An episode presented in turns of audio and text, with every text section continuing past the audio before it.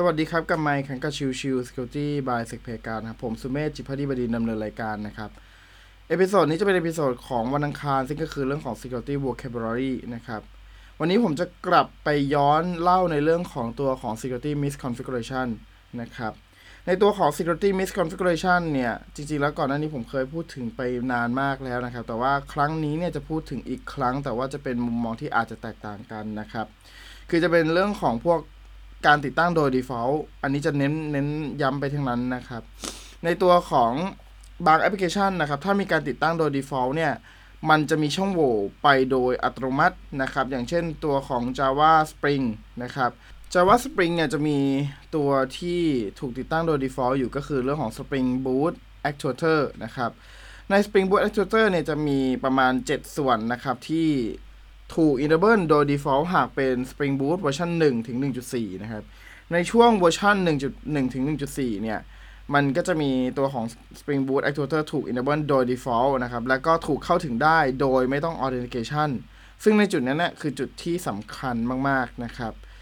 ผมยกตัวอย่างในของในของตัวของ Actuator ก่อนนะครับว่ามีอะไรบ้างนะครับ อย่างแรกคือ dump นะครับ ก็จะเป็นเรื่องของ thread ต่าง ๆ นะครับ ซึ่งรวมถึง state tag ด้วยไอ้ stack Trade ด้วยนะครับ 2 คือ trace นะครับ ก็จะเป็นเรื่องของตัว HTTP message ต่างๆ นะครับ ซึ่งรวมถึง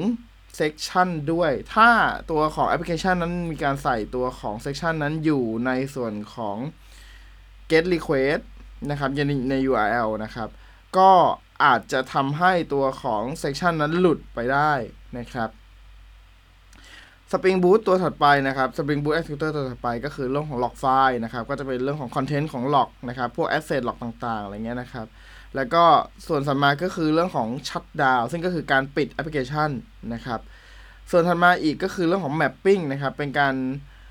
โชว์ในเรื่องของข้อมูล MVC controller ต่างๆ นะครับ แล้วก็ส่วนต่อมาคือ slash env คือแสดงข้อมูลภายในของตัว เซิร์ฟเวอร์ว่ามีการติดตั้ง configuration อะไรไว้บ้างนะครับ ส่วนสุดท้ายคือ slash restart นะครับ ก็จะเป็นการ restart ตัวของแอปพลิเคชันนะครับ ซึ่งแน่นอนว่าอย่างที่เห็นว่าแต่ละตัวเนี่ยมีสิ่งที่น่าสำคัญน่าสนใจนะครับ แล้วก็อาจจะถูกโจมตีได้นะครับ ซึ่งตัวของ Spring Boot นะครับ ก็รับทราบดีนะครับ แล้วก็มีการเอา Spring Boot Actuator นะครับ ออกในเวอร์ชันที่เป็น Java Spring Boot เวอร์ชัน2 ขึ้นไป นะครับ ซึ่งในจุดนั้นแหละก็คือจุดที่เป็นอะไรที่ปลอดภัยมากขึ้นนะครับ แล้วก็ในตัวของเวอร์ชัน2เนี่ยมีการกำหนดด้วยว่าการที่จะเข้า Actuator ได้ต้อง Authentication ก่อนอะไรประมาณนั้นนะครับ อีกตัวอย่างหนึ่งนะครับที่อยากจะพูดถึงก็คือเรื่องของตัว Laravel นะครับ คือ Security Misconfiguration ในที่นี้เนี่ยก็คือตัวของ Laravel เนี่ยมันสามารถ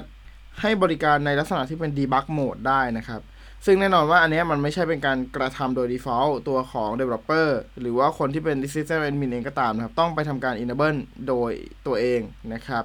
แต่ว่าเมื่อ enable ขึ้นมาแล้วนำไปขึ้น production เนี่ย มันมีความเป็นได้ที่จะถูกโจมตีนะครับ ซึ่งในที่นี้เนี่ยก็คือตัวของ CVE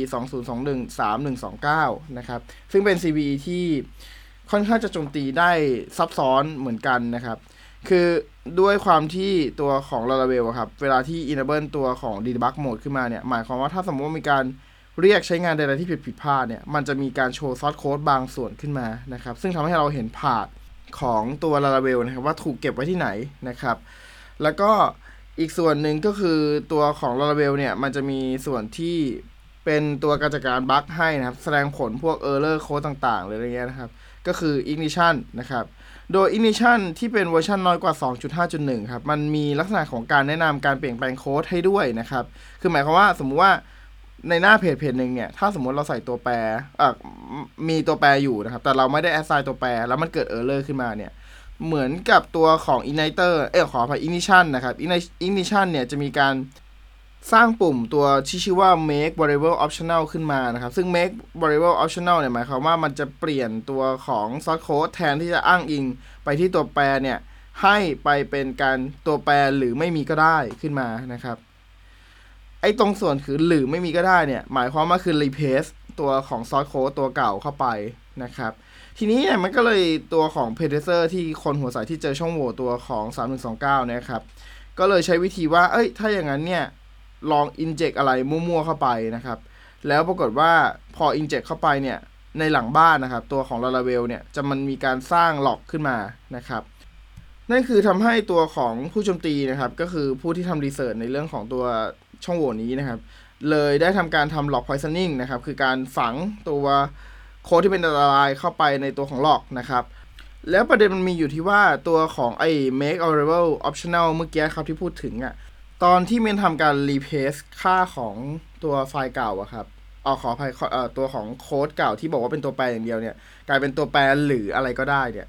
ในจุดจุดนั้นเนี่ยครับ มันใช้ฟังก์ชันที่ชื่อว่า file get content ซึ่งอย่างที่อธิบายไปช่วงสัปดาห์ที่แล้วนะครับ ว่าตัวของ far file เนี่ย เมื่อมีการเรียกใช้งานผ่านตัวของ file get content เนี่ย มันจะทำการ deserialization object ทันทีนะครับ นั่นหมายความว่าหากเรา inject far object นะครับ ไปไว้ในส่วนของ log ได้ แล้วเราทำการเรียกใช้ไอตัวที่เป็นการ make variable optional เนี่ย ให้ไป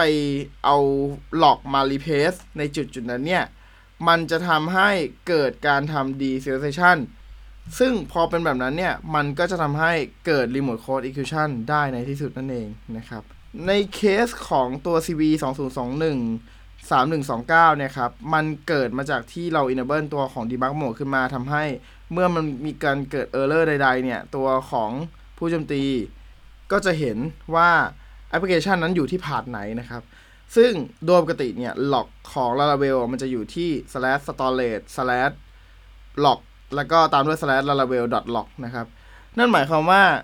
ตัวของผู้โจมตีก็จะรู้ได้ว่า เฮ้ย อ๋อ โอเค path ของ log มันอยู่ที่นี่นะ ก็ทำการ include ตัวของ log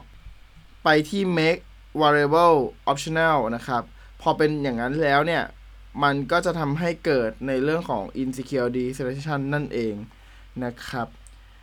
โอเค ก็ episode นี้ขอเล่าคร่าวๆ ในเรื่องของตัว security misconfiguration ประมาณนี้นะครับ เป็นการยกตัวอย่างให้ฟังนะครับ ก่อนจากกันไปนะครับ ก็ขอฝากในเรื่องของแบบสอบถามนะครับ ยังคงเปิดรับอยู่เสมอนะครับ ก็หากใครมีข้อเสนอแนะใดๆนะครับ อยากจะแนะนำ Channel ก็